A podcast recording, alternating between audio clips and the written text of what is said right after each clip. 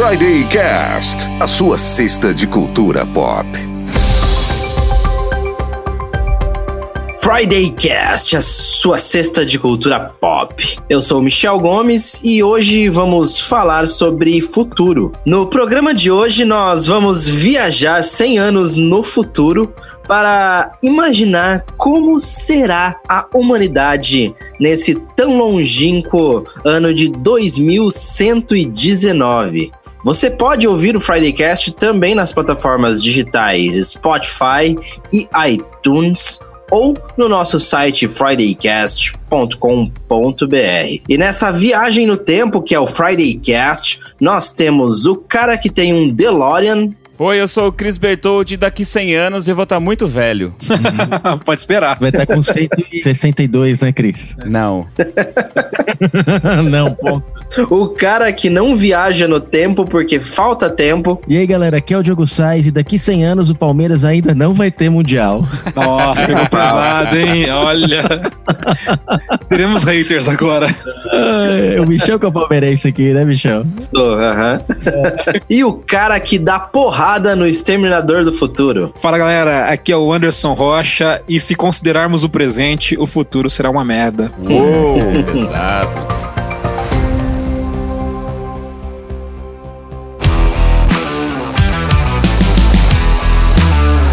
Chegamos a um número emblemático, Friday Cast 100. Ao longo desses quase dois anos de programas, nós falamos muita coisa, ouvimos outras tantas e dividimos momentos mais relevantes que a MTV Canadá com você nosso ouvinte bacanudo e que aguenta esse bando de animais. Se você der o play agora no Friday Cast 1, pegar o gancho Uppercut. e escutar todos os episódios sem parar, vai terminar só daqui a quatro dias. E em homenagem a esse episódio significativo e aos dois anos de Friday Cast, esse programa de número 100 se propõe a imaginar as coisas daqui a 100 anos.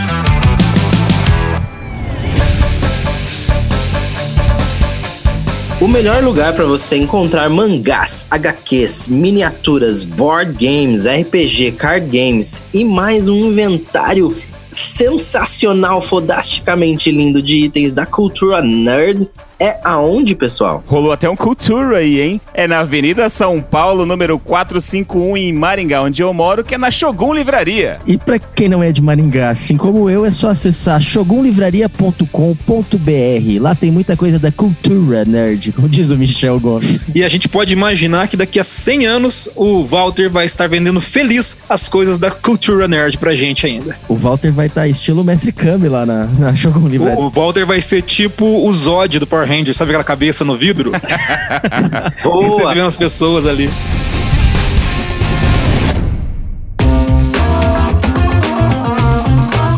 Queremos agradecer aqui então, deixar o nosso muito obrigado aos apoiadores do Friday Cast. Sim, temos apoiadores no padrim.com.br barra FridayCast e também no picpay.me barra FridayCast. Agradecer aos nossos apoiadores que todo mês ganham alguma recompensa, concorrem a recompensas que a gente sorteia, às vezes a gente dá sem sortear pra galera que apoia, e ao nosso grupo lá no Telegram, esse grupo tão movimentado, cheio de stickers, com o Cris fazendo gracejos.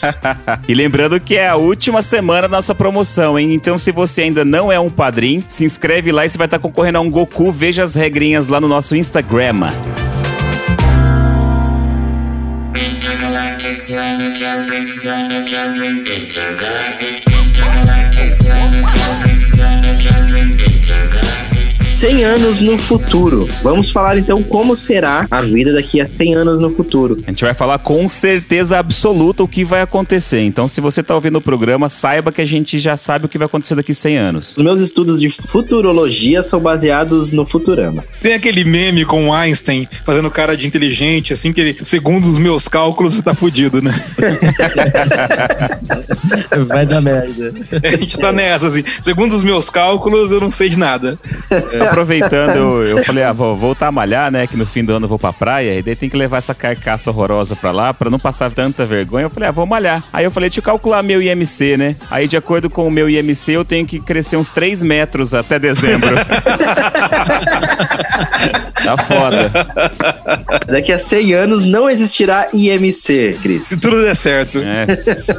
Mas ó, eu acho bom a gente fazer um disclaimer aqui que ninguém é especialista em nada aqui. Na verdade, a gente é especialista em outras coisas, cada um na sua área, mas a gente não é nem da área de tecnologia, nem da área de medicina, nem da área ambiental, nem nada assim. E tudo que a gente falar aqui é da nossa pura imaginação fértil e a gente não tem compromisso nenhum com os fatos futuros. A gente só tá brincando de futurologia para homenagear os 100 anos que podem vir e os 100 episódios do Friday Cast. Então, se você tropeçou aí em algum aparelho sonoro no ano de 2119 sem querer, deu o play nesse programa e está ouvindo esse programa daqui a 100 anos, deve estar se perguntando quanta merda será que cabia no ano de 2019. Muita. Eu queria dedicar esse episódio à mãe de Ná. Isso. Saudosa mãe de Ná. Nossa vidente brasileira aí que falou que até um shopping aqui onde eu moro, na cidade de Maringá, ia cair e tudo mais. E até hoje ele não caiu, cara. Next Saturday night, we're sending you back to the future. Eu queria propor um drinking game pra galera que tá ouvindo o Friday Cast, que a partir de agora, toda vez que o Michel falar enfim, todo mundo toma um shot. tá fodido. Não precisa nem de 100 anos pra ficar bêbado. Não, rapidinho, é uma hora de Friday Cast. Ou vai ficar bêbado por 100 anos, né? É, eu já falei, enfim, nesse programa de hoje. Já, já. Acabou de falar. Vocês assistiram é, Love, Sex and Robots, da Netflix? Sensacional. Animal, animal. Quem não assistiu é obrigado a assistir. É uma série fabulosa. Gostaria muito que fizessem uma segunda temporada e gostaria muito que fizessem mais episódios sobre algumas das histórias contadas ali. Mas tem um episódio que é sobre três robôs, chama Three Robots. Três robôs no futuro onde a humanidade já foi extinta e eles estão passeando pelos prédios, pelos lugares onde a humanidade viveu. Mais ou menos como a gente faria vendo vestígios de uma civilização antiga aqui na América do Sul, na América Central, na Ásia, sabe assim, esse passeio antropológico por uma civilização. E a conversa deles é tipo, o que que era isso? Como é que isso aconteceu? Para que que servia isso? E eles vão brincando ali no roteiro, eles estão de verdade curiosos para saber o que aconteceu com esse povo que já existiu, que são seres humanos. Eu acho que daqui a 100 anos no futuro a gente tá muito próximo daquele episódio. É, se a gente vê que a tecnologia sobe exponencialmente, né, cara? Tem gente que diz que a próxima evolução que esse planeta vai ver vai ser inteligência artificial. Do ponto de vista que o ser humano não vai ter uma evolução, a gente continua do jeito que tá e desaparece do jeito que estamos, né? E a próxima evolução grande que esse planeta vai ver vai ser inteligência artificial. Eu não sei, assim, é tudo futurologia isso. Mas do jeito que a gente anda fazendo cagada sem parar, o nosso futuro não é muito brilhante, não. A gente Mas vai ter a- um iogurte como governante, né, O Anderson? iogurte, da- outro episódio, vocês não assistiram, Michel e Cris? Não, cara. Eu assisti metade, acho que são 18 episódios, né? Um negócio assim. Eu assisti, acho que 10 ou 8, alguma coisa assim. Essa é uma série que cada episódio é numa ordem distinta para cada espectador. Foi um teste que a Netflix fez pra conseguir estudar um pouquinho melhor os hábitos de consumo. E a primeira discussão que teve sobre isso daí no Twitter foi um rapaz que tweetou falando que a ordem vinha de acordo com a sua orientação sexual. E aí a Netflix falou: não, isso aí não tem nada a ver. Realmente são quatro ordens diferentes, mas não tem nada a ver com o gênero ou com a orientação sexual, mas sim que eram quatro ordens diferentes que eram distribuídas aleatoriamente de acordo com o seu perfil. Porque os episódios não são sequenciais, eles são independentes. É uma série É. antológica, tipo Black Mirror. Já que a gente tá falando de tecnologia, então, Anderson, vamos falar da tecnologia daqui 100 anos. Inteligência artificial vai realmente ser inteligente? A minha pergunta é mais complexa. As pessoas terão filhos ou só farão sexo com robôs? A minha pergunta é: as pessoas terão corpos, será, órgãos sexuais? Porque você pode ser só a máquina mesmo. Eu não sei, mas se elas tiverem corpos, o Japão desaparece por falta de gente. Bem provavelmente. É. Assim, é, é sério, a reprodução no Japão vai a zero. A gente comentou em alguns episódios atrás aí sobre o Detroit Become Human, que tava na PSN de graça esses dias, enfim. É um jogo bem interessante e ele discorre algumas coisas sobre isso, Anderson. Você chegou a jogar? Sim, terminei ele. E ele tem vários finais alternativos, né? Você pode chegar em é, vários finais. Eu ia falar enfim, não falei. E você pode chegar a vários finais e numa dessas linhas temporais já tem, existem ali os androides que são só pra sexo. Puteira só de androides. Eu falei brincando, mas isso é verdade. Com o avanço da robótica e com o avanço da nossa capacidade de reproduzir os robôs mais parecidos com o ser humano possível, o que é uma incongruência do ponto de vista do design, porque o nosso design não é um bom design para um robô. Vocês assistiram Interestelar? Sim. Interestelar Sim. tem um robô lá que ele tem um design totalmente diferente, assim, que faz muito mais sentido do ponto de vista prático do que um humanoide, né? Esse animal bípede que nós somos. Mas a gente desenvolve os robôs com essa aparência humana porque a gente quer se aproximar, quer ter sentimento, quer gostar dele. Assistiram Years and Years? Ainda não, é um seriado, né? Assista, muito bom. É uma minissérie da HBO. Lá aparece um robô, assim, até um cara que faz sexo com o robô, e o robô tem uma aparência completamente estranha, assim. A gente tá indo, a gente tá caminhando mais pro sentido de ele parecer com a gente, né? A gente já superou o que os caras da robótica, da computação gráfica, chamam de vale da estranheza, né? Aquele momento em que a gente é quase parecido com o ser humano, mas ainda não é bem parecido. Então, assim, a gente já tá passando do vale da estranheza. A gente já é, o robô já é muito parecido com a gente. E esse é um problema meio que pro futuro, porque as pessoas já têm bordel, que é só com robô, né? Só com boneca, na verdade, ainda não é robótica.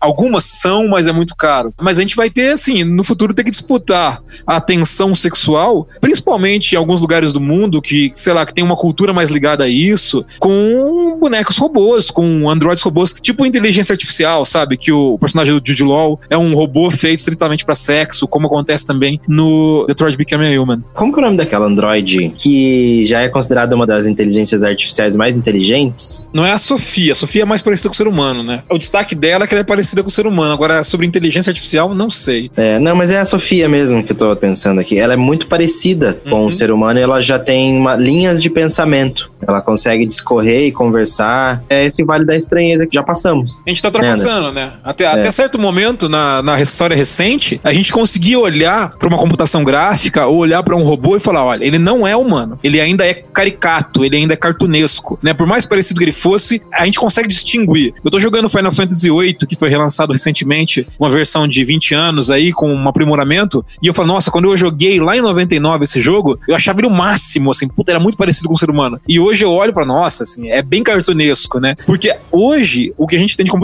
gráfica, porra, é só olhar o Nick Fury no Capitão Marvel, como os caras em, rejuvenesceram o Samuel Jackson, assim. A gente vê os personagens de computação gráfica, eles já são basicamente humanos. E Cyberpunk, futuro Cyberpunk, vocês acham que vai chegar a esse nível? Tomara. Tipo...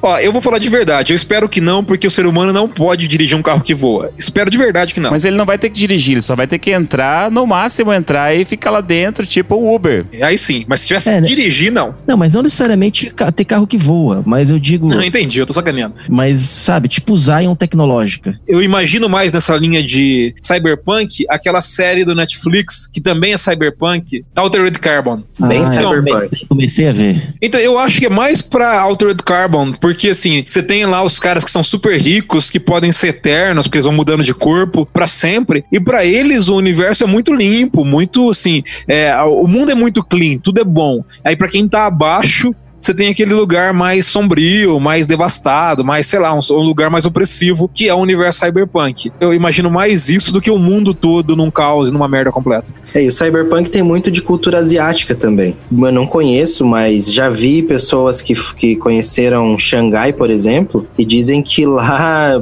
à noite você se sente em um filme cyberpunk, porque é muito, lembra muito os tá filmes... no Akira. É, você tá, você tá no Akira, isso. é, e um outro viés que tem também daqui 100 anos no futuro é algo na pegada de Westworld da HBO. O Westworld é maravilhoso, né? Porque você tem lá um universo cheio de robôs humanoides perfeitos, eles são basicamente seres humanos, e você pode fazer qualquer coisa, interagir socialmente de qualquer forma com eles. 90% da interação é putaria. É, não, aí volta a discussão que a gente estava tendo antes de ter robôs de sexo, né? É, é. é. E, e, é legal porque eles não são robôs de sexo, eles são basicamente ah. seres humanos, eles têm qualquer tipo de interação. Todas, né? Eles fazem tudo, eles podem conversar, mas 90% do que faz é putaria, é isso. Falando em robô ainda, e as três leis da robótica do Isaac Asimov? Cara, eu quero muito fazer um programa só sobre o Asimov. Pra isso que a gente tá falando aqui, o Asimov é muito importante, né? Porque Sim. assim, tanto do ponto de vista de ficção, quanto do ponto de vista da realidade, ele definiu muitas coisas, né? Ele colocou como base um montão de coisas nessa área de robótica. Eu gosto da ideia das três leis da robótica, mas não como uma realidade, assim. Eu acho que o ser humano não vai colocar trava em robô. É, eu acho muito difícil também. A galera não coloca nem trava na política de privacidade do Facebook. Você acha que vai colocar em robô? É isso. É, as três leis são o seguinte, ó. Primeira lei, um robô não pode ferir um ser humano ou, por inação, permitir que um ser humano sofra algum mal. Segunda lei, um robô não deve obedecer às ordens que lhe sejam dadas por seres humanos, exceto nos casos em que tais ordens entrem em conflito com a primeira lei. E a terceira lei é, um robô deve proteger sua própria existência desde que tal proteção não entre em conflito com a primeira ou segunda leis. E aí tem até aquele filme do Eu Robô, né? Se você levar isso em larga escala e, e pro futuro, você vai ter que exterminar todos os seres humanos, né? Baseado nos livros do Asimov, tem um outro filme futurístico que eu acho muito legal, assim, é um filme de chorar, que é O Homem Bicentenário, né? Com o Ah, é Williams. legal.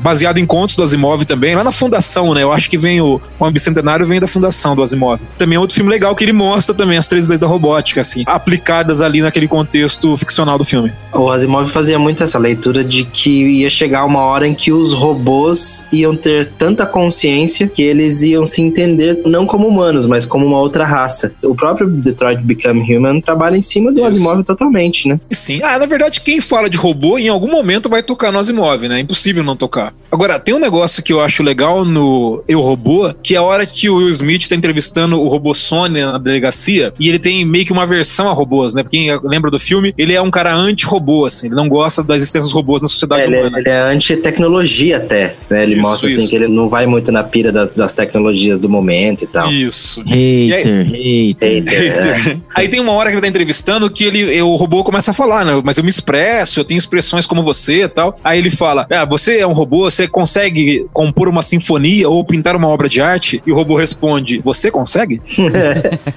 eu acho filosófica pra caramba essa pergunta.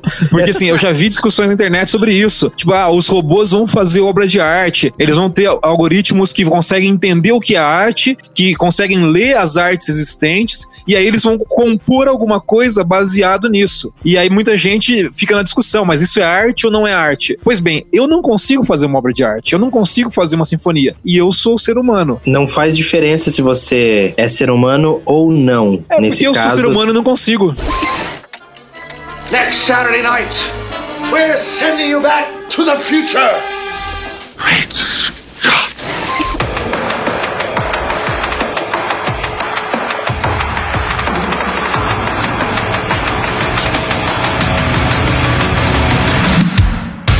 Aquecimento global. A Terra vai derreter até lá ou não? Eu acho que o aquecimento global, a Terra vai se resolver. Se a gente vai estar aqui pra ver ou não, isso é outra história. Se aquecer a tal ponto que todo mundo morra, pra Terra foda-se. Ela vai estar aqui, vai dar uns bilhões de anos lá, ela vai se refazer normal e vai continuar o ciclo dela. A Terra tem tempo pra isso, né? É, agora, os animais, a vida aqui já é outra história, né? Pô, é engraçado isso, porque teve um tempo que a preocupação era com a Terra. A preocupação não é com a Terra. O planeta Terra existe há 4,5 bilhões de anos e ela vai continuar existindo por alguns bilhões de anos até que o Sol se expanda no final da vida dele e engula a Terra. Então, assim, foda-se, pra ela não tem problema. O problema somos nós. Nós existimos há 200 e poucos mil anos e vamos existir durante poucos anos daqui pra frente se não mudarmos nada. Então, sei lá, o aquecimento global vai matar todo mundo? É pouco provável, mas que vai dificultar muito a nossa existência? Ah, com toda certeza. É que o ser humano é tipo um vírus, né? Ele consegue se adaptar bastante às condições. Até quando a gente não sabe, né? É igual aquela história, não dá pra esquentar 100 graus Celsius e a gente se adaptar a isso, né?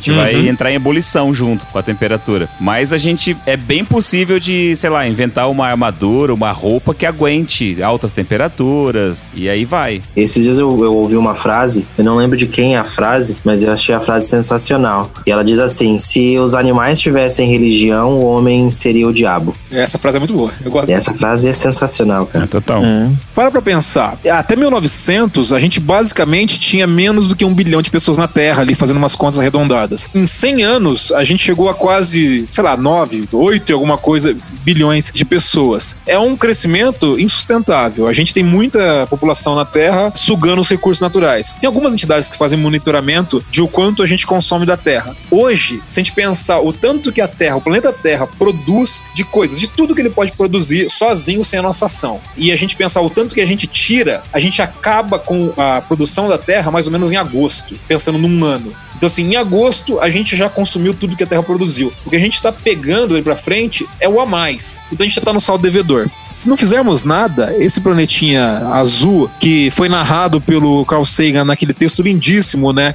Um ponto pálido azul. Quem não conhece, eu recomendo que procure. Tem no YouTube com narração de grandes narradores aí. É lindíssimo esse texto. Que é um planetinha no meio de uma galáxia que não é importante, de um espacinho do canto dessa galáxia que não é importante, mas por alguma coisa, acredite no que você acreditar, colocou a gente aqui, a gente vai acabar com tudo que ele pode produzir, a gente vai acabar com tudo que ele pode nos dar, a gente vai desaparecer. Se nada for feito, daqui 100 anos, o ser humano não desaparece, o ser humano é terrível, mas a gente vai estar em condições muito piores do que nós estamos hoje. O petróleo desaparece. Isso aí não vai ter Ah, o jeito. petróleo desaparece. Ele é finito. Há expectativas de que em 2050 exista mais em quilos, mais lixo do que peixes nos oceanos.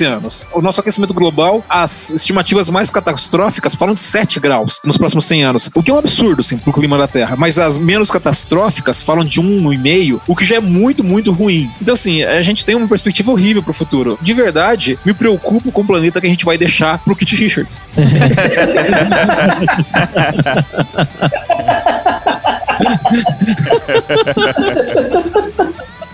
Ai, ainda bem que isso é tudo teoria da conspiração, Anderson. ainda bem, ainda bem. Inclusive, Anderson, o Daniel Neto, nosso padrinho, ele mandou lá no grupo do Telegram justamente isso, pra gente discutir o que o Kate Richards vai estar fazendo daqui 100 anos. Não é nem se ele vai estar vivo, é o que ele vai estar fazendo, né? Ele vai Ele vai estar ter superado a expectativa de vida pra cacete. ele vai estar olhando e falando, ó, cagada que vocês fizeram, deixar essa merda aqui pra mim, hein? Eu não sei o que ele vai estar fazendo, mas se tiverem drogas novas, ele vai ter experimentado. Aí ele pode morrer, né? Porque ele sempre afirma que ele vive bastante assim, porque na época dele as drogas eram boas. E não esse lixo que tem hoje. E como ele tem dinheiro infinito hoje, possivelmente ele deve ter acesso a drogas boas, que deve, sei lá, fazer menos mal, ou deve deixar ele o cara imortal que ele é. Ou o Kit Richards tem o Jesse Pinkman fazendo a melhor droga do mundo dentro do porão dele amarrado pelo pé, igual no final do Breaking Bad, fazendo as drogas lá pra ele. Como que vão ser as drogas daqui a 100 anos? Boas. Tudo sintética, né? Não vai ter mais nada pra tirar.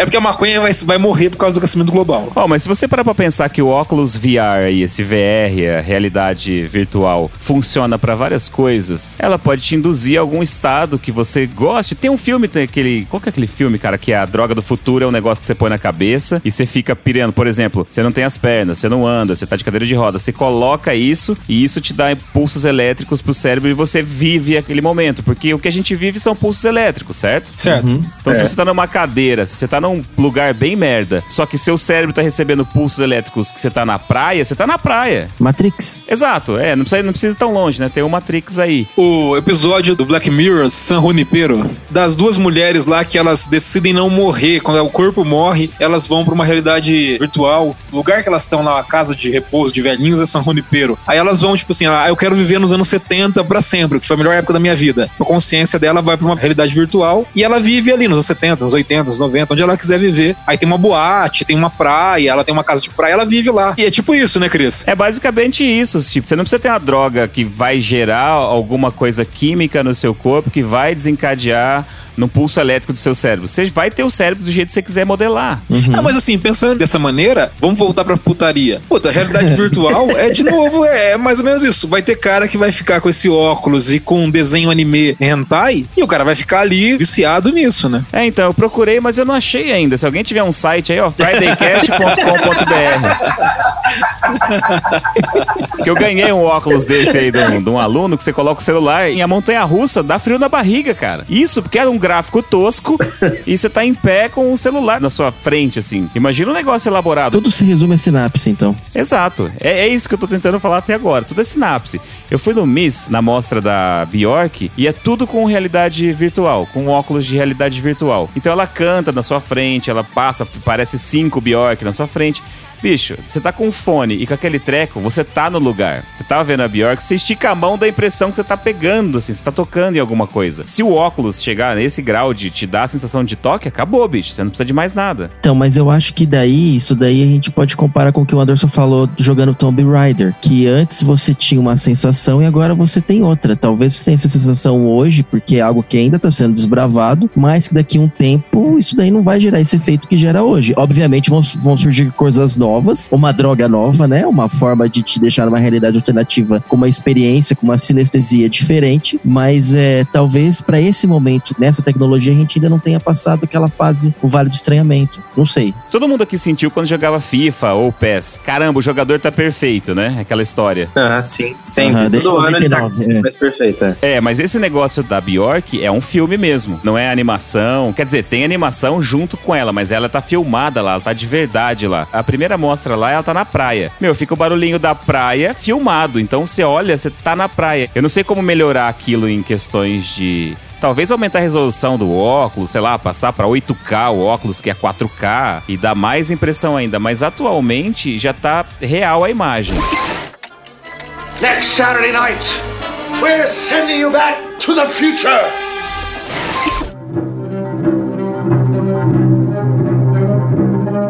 Antes de começar a gravar, a gente brincou sobre teletransporte. E você comentou que é impossível e a gente sabe que teria que ter um grande volume de energia, um volume de energia muito grande para conseguir teletransportar alguma coisa. Mas e a transmissão de consciência? É mais viável? Falei assim, ah, não vai existir. Quando você falou, quando a gente brincou, né, fora do ar, assim, o teletransporte, falei, não vai existir. Primeiro porque a gente tem um problema filosófico do ponto de vista do teletransporte, né? Quando você for remontado do outro lado da máquina, ainda é você. A gente tem que partir da premissa que o teletransporte, como a gente imagina ele hoje, ele desmonta você num nível atômico e remonta você do outro lado. Então, o que, o que foi transmitido é a informação do que é você. É basicamente isso que a gente espera no teletransporte do jeito que a gente imagina, entende? Hoje. Algum scanner leria o Chris como ele é, conseguiria definir em todos os níveis mais é, específico possível o que é o Chris, e daqui a quilômetros de distância, sei lá, a distância que você imaginar, ele enviaria essa informação e na outra máquina do outro lado, eu pegaria essa informação e remontaria com os átomos que são naquele lugar, que estão naquele lugar, como é o Chris a partir da informação que foi passada. Ainda é o Chris? É um upload e um download, né?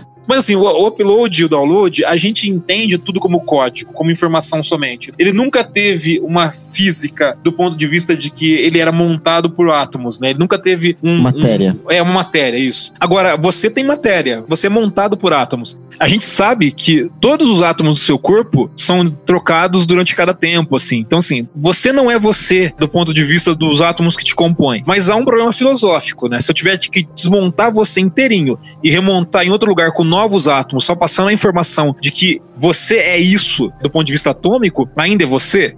É porque tem um problema filosófico que foi proposto na Grécia Antiga por um filósofo, eu acho que foi Heráclito, que propôs sobre a- o que nos faz sermos nós mesmos. É um problema de identidade. E aí ele pega a ideia da viagem mítica do herói grego Teseu, que foi fazer uma viagem enorme, matou o Minotauro, aquela coisa toda, mas ele, ele pega o navio e ele fala o seguinte: se durante a viagem do Teseu, em algum momento teve que trocar a vela, depois teve que trocar o mastro, teve que trocar as tábuas do assoalho, no final da viagem, todas as peças do navio foram mudadas. O navio de Teseu ainda é o mesmo navio que retornou? Aí eu acho que foi o Thomas Hobbes depois que propôs uma dificuldade para essa proposta. Ou Hobbes, ou Locke, alguém. Ele dizia o seguinte: então vamos dificultar. Imagine que alguém pegue essas partes sobressalentes do navio de Teseu e remonte o seu navio. Qual dos dois é o navio de Teseu? veja, é, veja que é o mesmo problema no teletransporte. Aham. Uhum. Sim, perfeito. Então, assim, os filósofos no tempo de pré-Cristo, né, já se preocupavam com esse tipo de ideia, assim, né? O que, que nos faz sermos nós mesmos, né? Se a, a soma das partes faz o todo, é uma perspectiva pra gente ter, quando a gente pensa na ideia de teletransporte, colocar em mente, né? O que a gente seria o cara que foi teletransportado? Não tem resposta. A filosofia, no geral, faz mais perguntas do que respostas, mas ela é uma discussão que tá ao redor da ideia de teletransporte. Primeiro isso. A segundo que a gente sabe que para teletransportar alguém seria do ponto de vista do processamento de dados e da energia um negócio completamente absurdo, assim. É, Não é tão fácil quanto Star Trek faz parecer.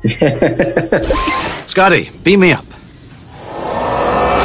Ah, isso não seria assim tão simples. Transporte de consciência, eu de novo volto ao Altered Carbon, né? Que é uma série que mexe exatamente com isso. Eu achei sensacional aquela É, ideia. eu acho muito, muito legal. Porque lá eles fazem viagens interestelares, assim, tipo, a grande distância, que não vai o corpo, né? Eles chamam de sleeve, né? De capa. Eu acho que é capa em português que ficou. A consciência do cara vai pro outro lugar e a capa fica onde ele está. Eu acho, do ponto de vista de tecnologia envolvida para fazer isso, mais fácil, mais tranquilo do que o teletransporte.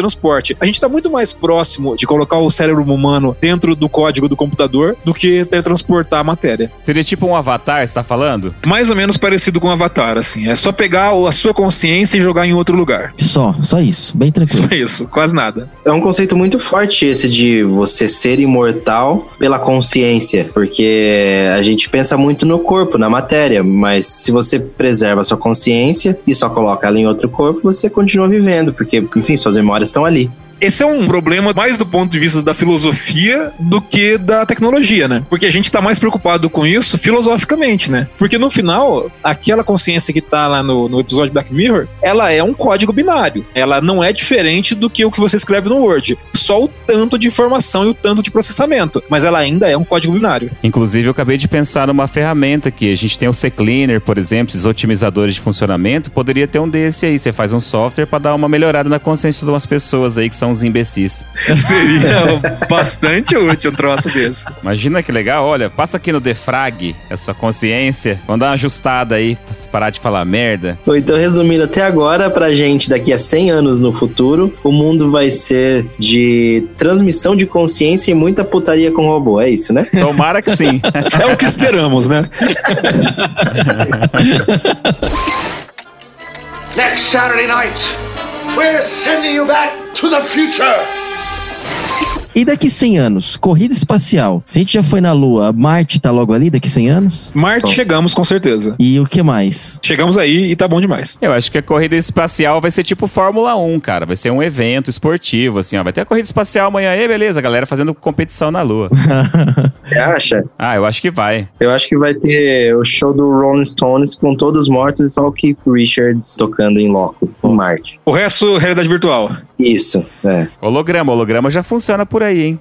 Já, Já, já, é, já, já. Tá aí o Gorillaz pra provar, né? Porque para Então, pra pensar, ó, além de Marte, os outros planetas são gasosos, né? Os próximos planetas são gasosos, né? Júpiter, Saturno, Urano. Daria para ir para as luas. As luas de Saturno são interessantes, né? Talvez por alguma lua ainda te alcance. Indo para outra direção, Vênus pode ser interessante, mas Vênus é muito pouco amigável para o ser humano. Mercúrio, basicamente impossível, muito próximo do. Sol. E aí, para sair do sistema solar, Então, mas isso eu sempre penso assim, isso é baseado nas tecnologias de hoje, né? Com a energia de hoje. Sei lá, será que ninguém daqui, um, como vai exponencialmente, ninguém vai desenvolver algo mais... Tipo a velocidade de É. dobra. É, eu fico pensando assim, o F-14 é dos anos 70, bicho. É um avião de guerra e tal. então, e quão mais rápido a gente consegue ser do que o F-14? Então, aí que tá, não sei. Nada. Não, mas não precisa estar gente dentro, entendeu? Você manda uma sonda a um milhão de, de anos-luz aí pra frente. Não, mas assim, ó, mas eu entendo o que você tá dizendo, Cris, mas esse é um pensamento um pouco ingênuo, porque a gente tem limites. Não dá pra imaginar, porque assim, se a gente pegar esse tipo de pensamento que você tá colocando, é mais ou menos como se eu fizesse um gráfico colocando como a, os 100 metros rasos. Os homens têm uma curva de recorde dos 100 metros rasos, correto? Sim.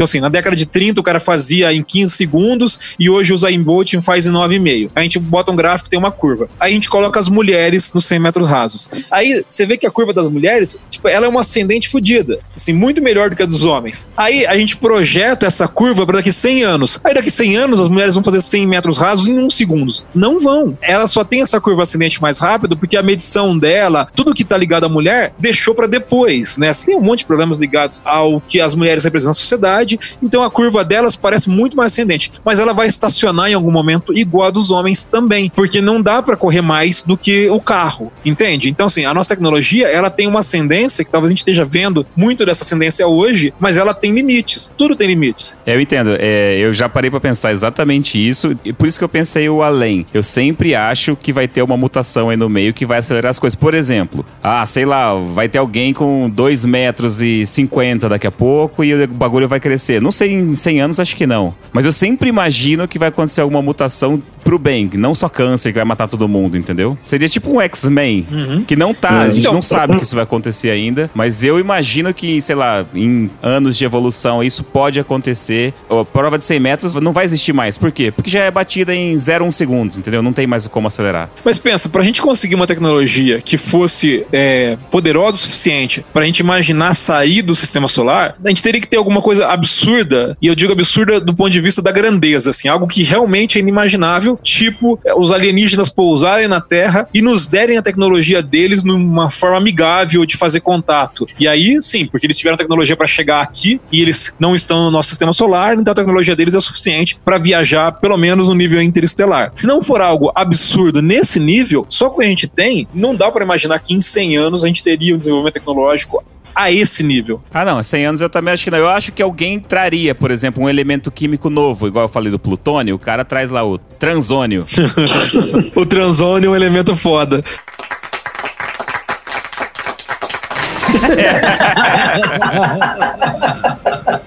Vai ser uma moeda de energia que te é possível te levar pra fora, entendeu? E é só. Tô chutando, né? Porque conhecimento zero que a gente falou. A gente pode pirar aqui. Esse programa é pra isso. É, daí o transônio você viaja anos-luz, né? Eu demorei, mas entendi.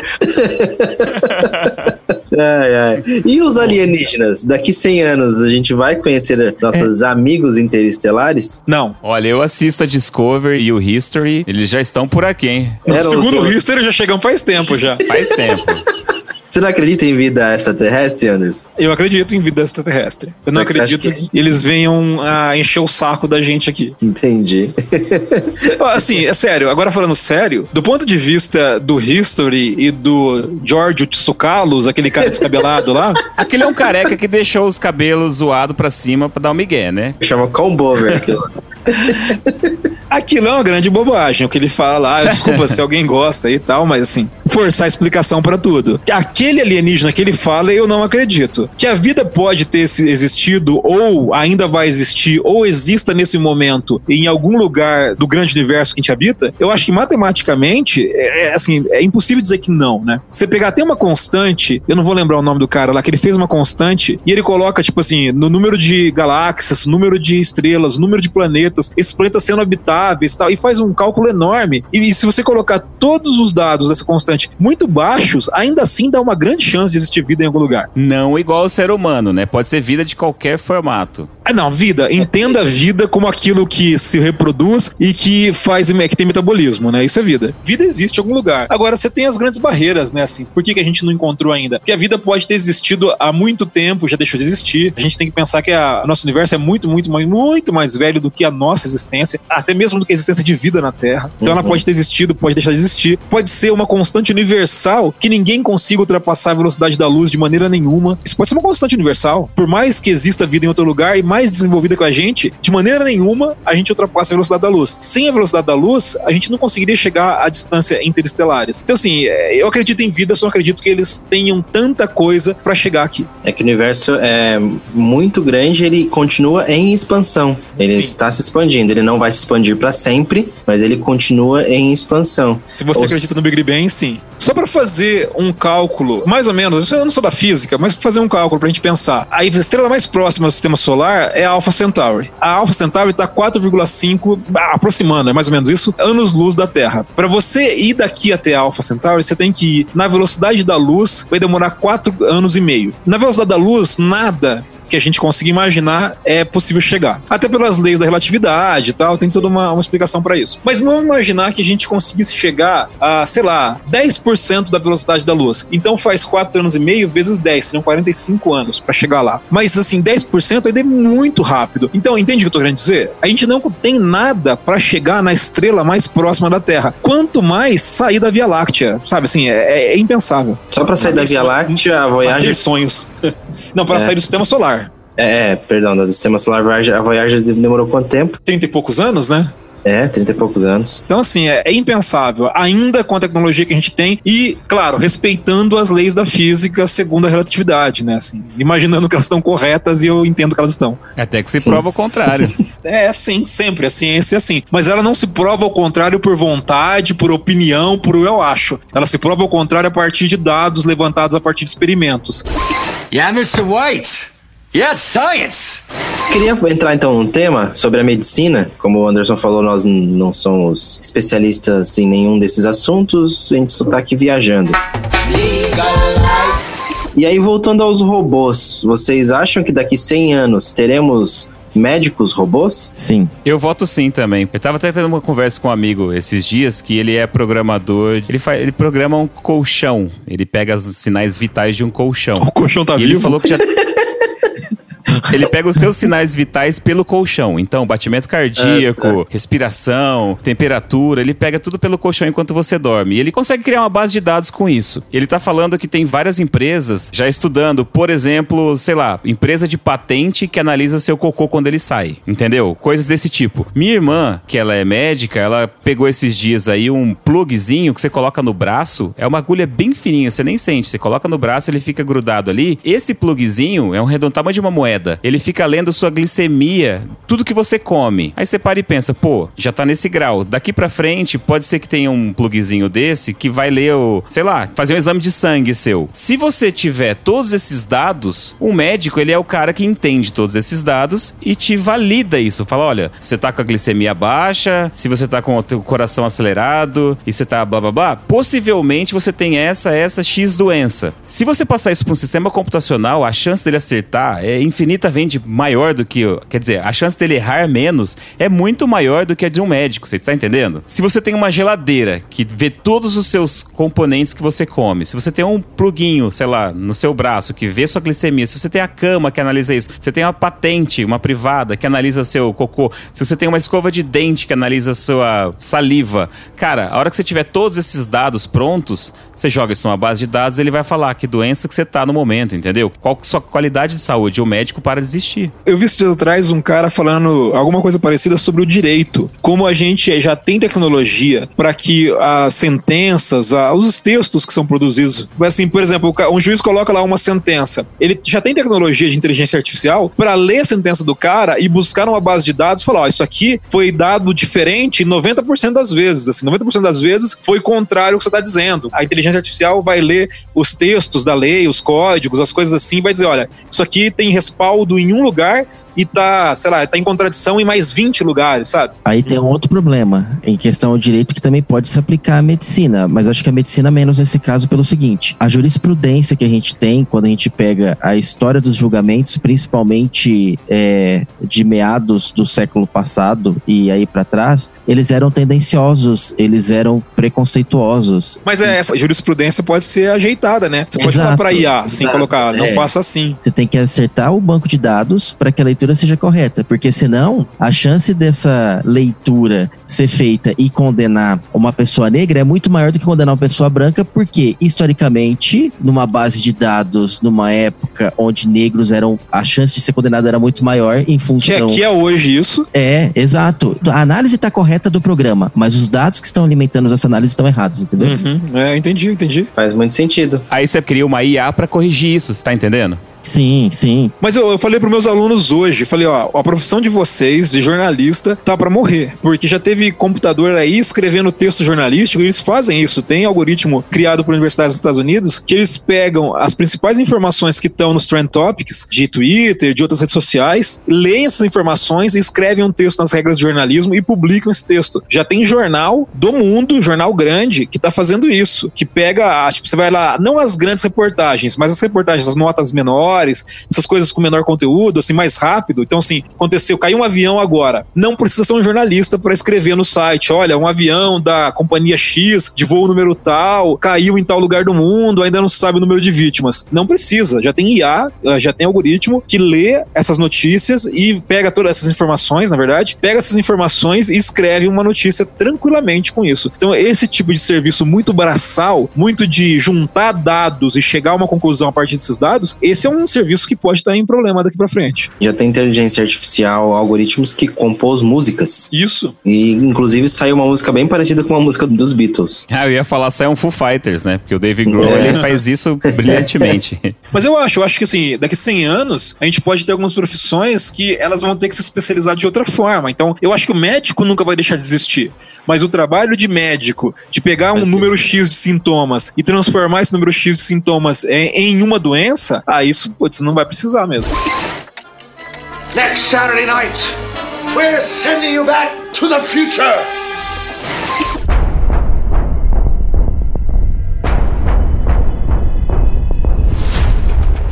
E o videogame? Segundo Black Mirror, videogame vai ser pra putaria. É, mas aí- Tudo vai ser pra putaria. Tudo. É, o- O título desse programa devia ser 100 anos no futuro, tudo será putaria. isso.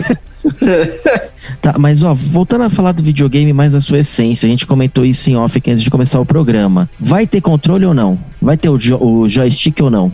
Vocês lembram que o, o Martin McFly vai pra 2015 no futuro e ele entra lá num bar dos anos 80 e vai jogar, eu acho que é aquele joguinho de matar o pato. Quackshot. Quackshot. E aí os menininhos que estão lá, que são do futuro, olham, nossa, tem que usar as mãos, ah, que chato tal. Aquela realidade não chegou, né? Calma aí, que a gente tem sim. A gente tem o PlayStation Move, a gente tem a câmera do Xbox. O do PlayStation ainda tem os controlinhos nas mãos, mas o do Xbox não tem nada, cara. E virou aquilo? Não virou porque assim, acho que os jogos ainda não chegaram no grau, mas para pra pensar, se evoluir aquilo lá, você, eu jogaria, entendeu? Eu entraria com o óculos VR, ah, sei lá, pra entrar na porrada com a galera, eu entraria sim. Eu jogaria, se tivesse um jogo mais elaborado. Então, mas é que tá, eu acho que é muito trabalho, Cris. Eu acho que é igual o Juicer Phillips Valita, entendeu? Você usa uma Isso. vez é legal, aí depois, cara, só quer sentar na frente do sofá com o controle ali e ficar moscando, entendeu? Você não quer. Você tá baseando sem fazer a imaginação, sem- sem fazer o exercício de que pode ser uma mudança e que todo mundo ah, fique apto a fazer isso, entendeu? Eu já sempre assim, não, ó, colocaram um jogo fodaço, emplacou um jogo fudido. Todo mundo passa a comprar esse treco e aí muda a regra. É isso que eu tô falando. É isso que eu ia falar. A questão é o jogo. É que ainda não saiu nenhum jogo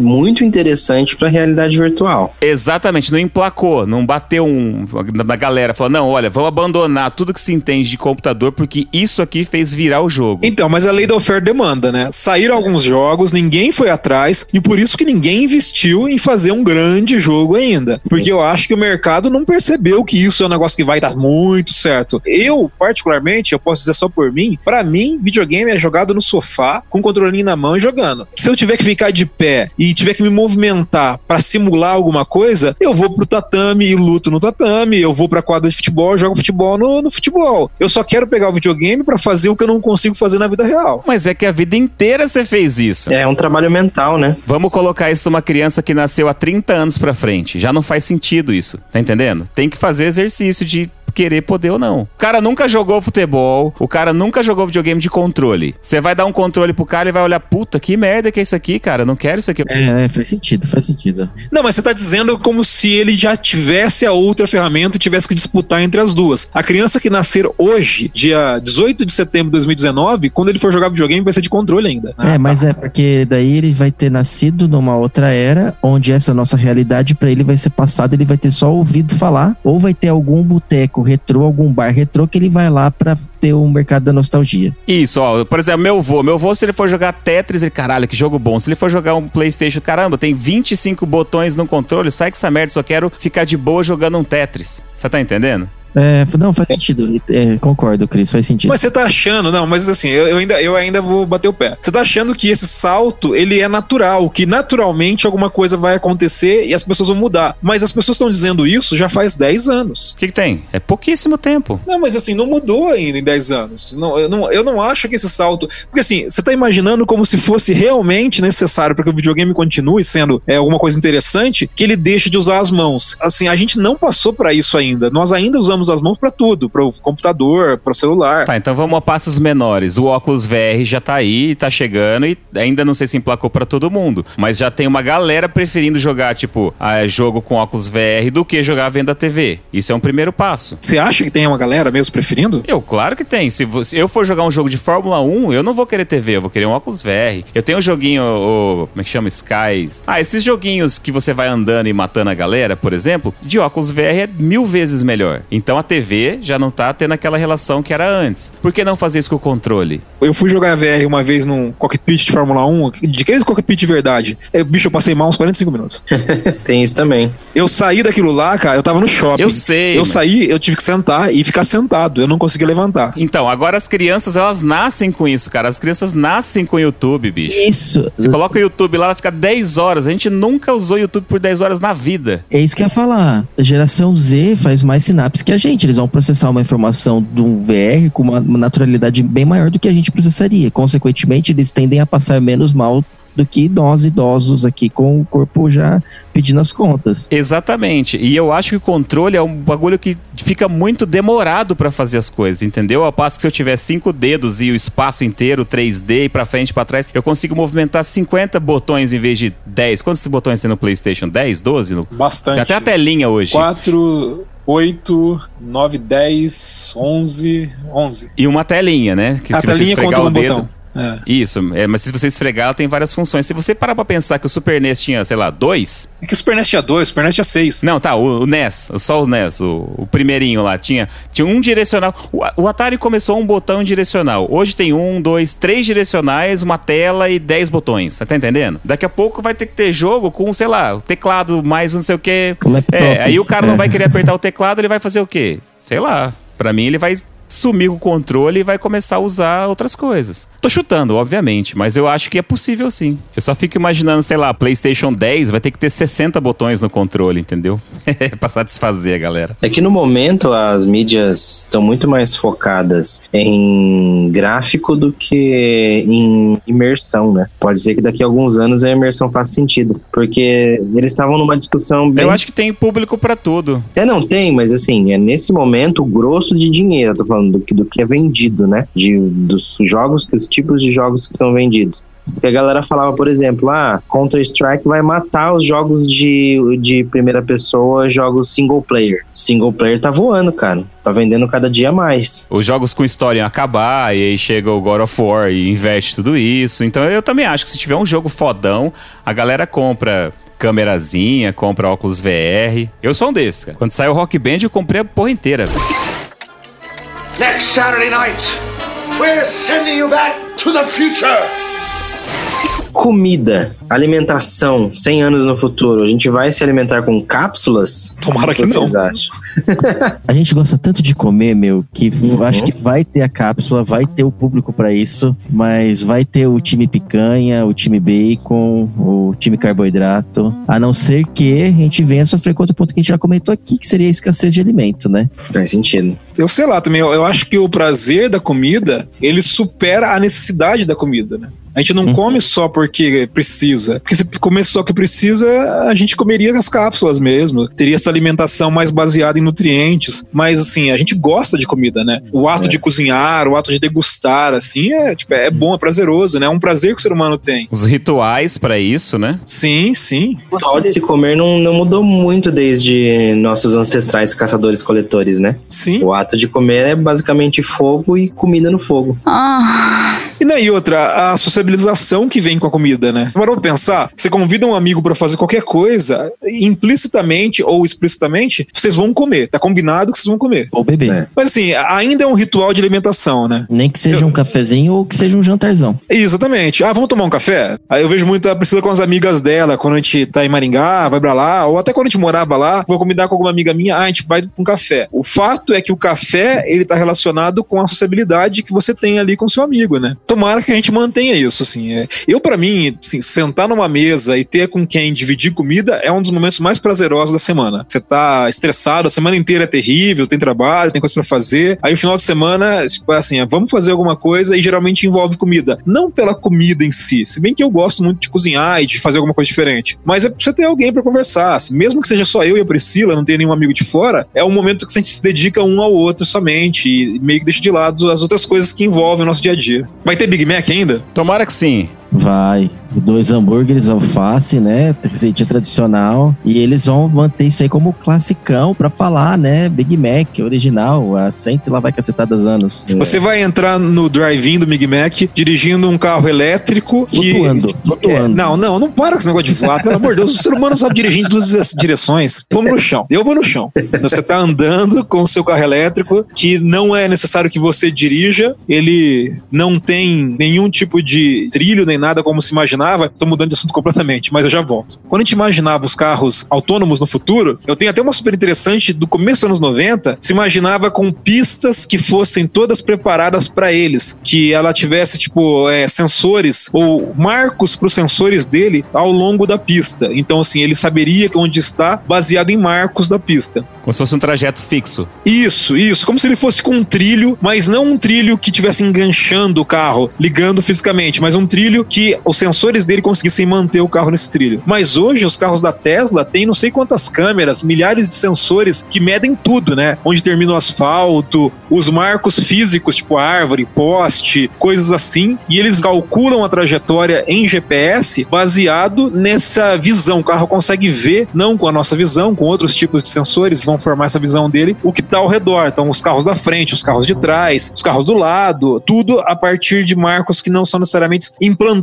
Ele consegue perceber a natureza que está ao redor dele. É, não é só isso também. Ele tem a base de dados do- dos comportamentos, né? Ele chega lá no Google, vê onde você costuma ir, seus hábitos, a velocidade que você anda, tudo isso também conta. Mas ó, imagina só, como é que o carro da Tesla sabe que ele tem que virar à esquerda? Quantos metros está o meio fio? Né? Porque virar para a esquerda a um metro a menos, você pode atropelar uma pessoa. A um metro a mais, você pode entrar na contramão. Né? Há uma precisão no movimento de dirigir. E ele tem essa precisão de leitura. Ele está lendo o meio fio, ele sabe onde fica o meio fio, ele está vendo a outra pista e ele faz a curva baseado nessa leitura. É uma evolução dos sensores, né? Sim, puta, uma evolução que a gente não imaginava, né? Mas você tá nesse carro e esse carro entrou sozinho no drive-in e você tá ali no banco de motorista sem precisar tocar os volantes ou os pedais. Você tá mexendo no seu aparelho que liga as suas conexões todas, que hoje é o smartphone, mas no futuro eu não consigo imaginar o que será. Alguma coisa implantada no seu olho, eu imagino, sei lá. E você tá recebendo o seu mesmo Big Mac. Pensando em empresas, dificilmente uma empresa consegue manter por tanto tempo um único produto assim, né? A Coca-Cola.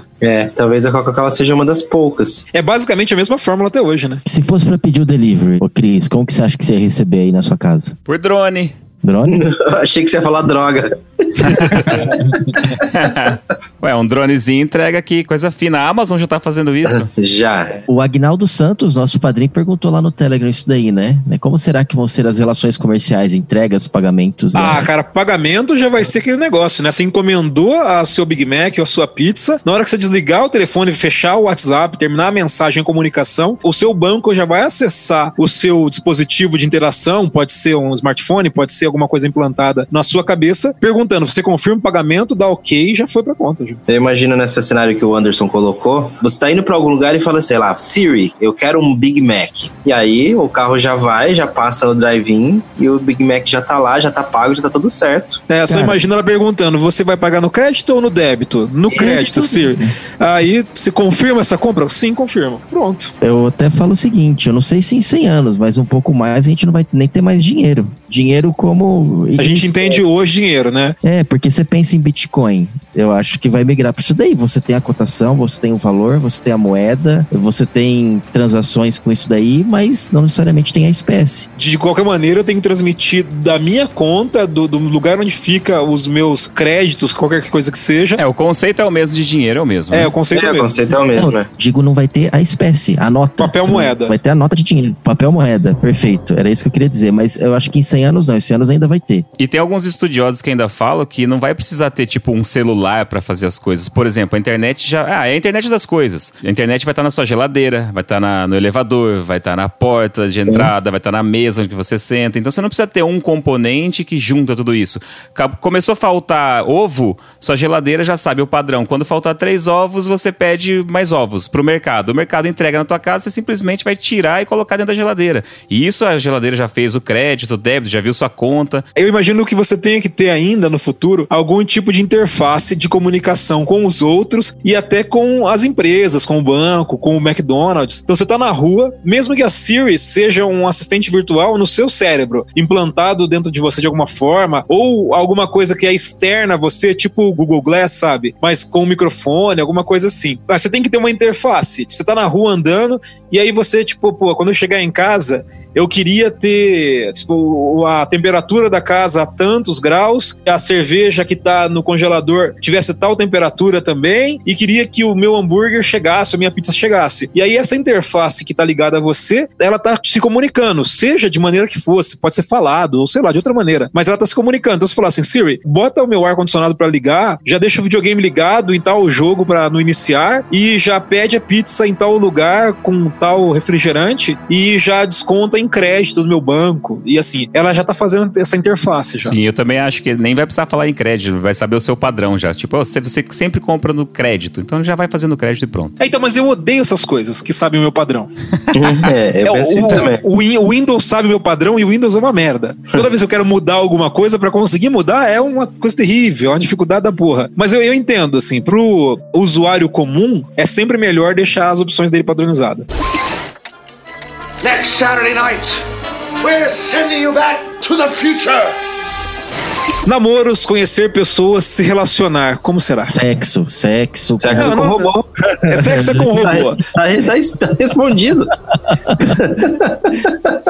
Eu já acho que vai ter um equipamentinho já. Vai ter um equipamentinho, cada um não precisa de outra pessoa, se, se você se resolve sozinho, porque daí você não tem que ficar esperando. Tipo o demolidor do Sylvester Stallone. Isso, cada um tem o seu. Não, nem precisa do outro lado. Você simplesmente liga isso aí e você se aliviou. Pronto. Não precisaria de mais nada. Tá, sexo com robô, você tá falando. Não, pode ser sozinho. Mas Não, e relacionamento? A gente vai falar de relacionamento aqui. É que eu falar de relacionamento. Sim, sexo com robô a gente já definiu. Relacionamento. Ser humano encontra outro ser humano. Eu vou pegar meu exemplo. Eu me casei com a Priscila. Nós dois fazíamos faculdade eh, no mesmo curso, ela em um ano diferente do que eu. E a gente se conheceu, como todo bom estudante, no bar. Como é que as pessoas vão se conhecer? É, hoje já tem os aplicativos, né? Durante o sexo com robô. Uma vai se transando com o robô, outra com a outra. Opa! É, Tá aí, eu, eu acho que cada vez menos pessoal, pelo menos talvez um primeiro start, e aí depois se envolve, né? Sei lá, cara. Difícil, Não sei se essa tô é bem falando- é, difícil. Essa, essa é foda.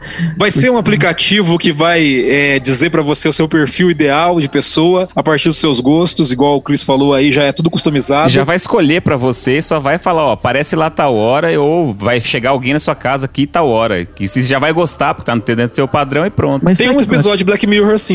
É, mas sabe o que eu acho que pode acontecer também? Pensando que cada uma ou duas gerações a gente tem algumas rupturas nesse sentido, pode ser que uma hora uma queira romper com a tecnologia e venha uma outra onda orgânica aí também pra fora. pode acontecer, isso é verdade. Com Mas certeza. pode também ser apenas uma minoria e ser chamado de vintage. Pode ser. também. Ou pode acontecer no meio do caminho daqui até 2119, não sei, pode acontecer uma guerra muito desgraçada e a gente voltar à tecnologia, enfim, apesar que com guerras geralmente tem um avanço, mas não sei, pode acontecer também. Pode diminuir o acesso às tecnologias, né? Isso, aham. Aí você, você volte a ter uma- um tipo de tecnologia anterior, porque você não tem mais acesso, você teve que produzir outras coisas e tudo mais.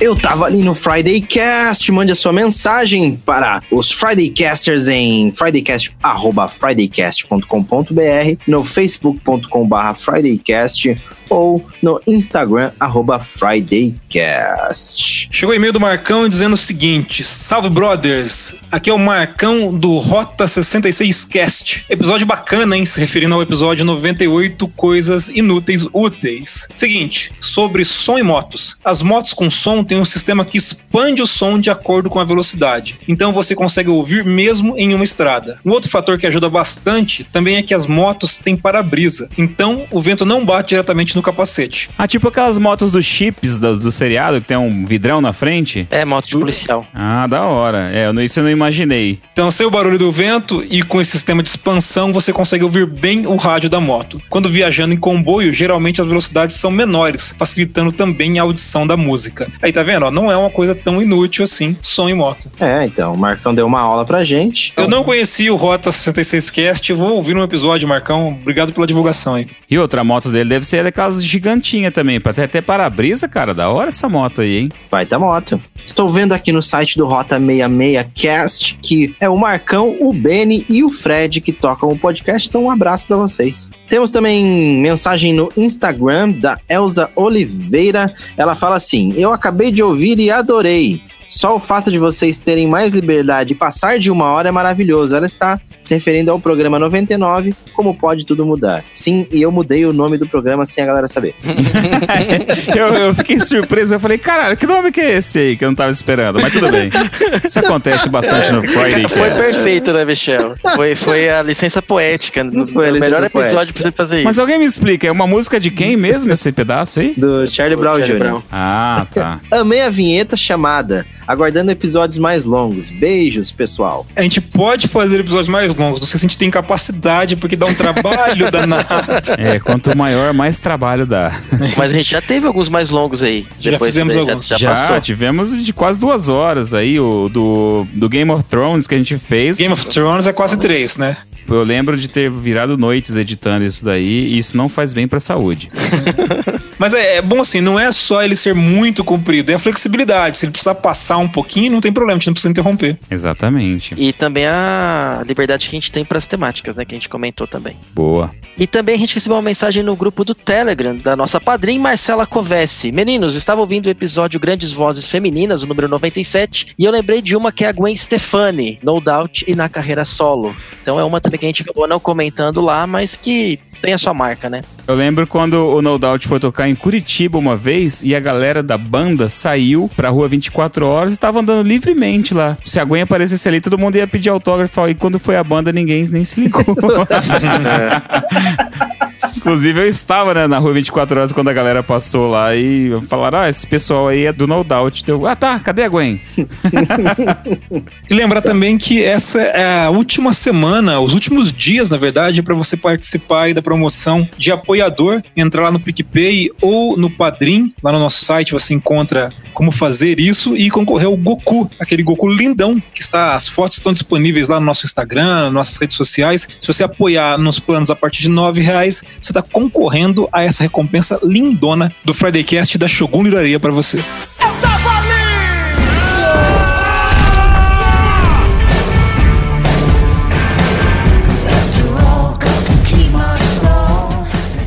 Aqui a gente foi bem legal também, né? Nossos cenários foi todo bonito de Não, cara, utópico. não, nosso cenário aqui a gente vai estar viajando pra Marte com o teletransporte. Nesse teletransporte a gente vai pousar lá num puteiro de robô. Comer um Big Mac, E, Tá bom para mim. Tá bom, tá ótimo. jogando videogame no rolê, beleza, e fechou. pagando com a força da mente, né? É isso aí. Eu fecho com esse futuro. Eu também, cara. Fechou. 100 anos no futuro é isso aí. Me congelem e me descongelem só lá. tipo o Walt Disney. O Friday Cast foi editado por Audiotune. Acesse audiotune.com.br.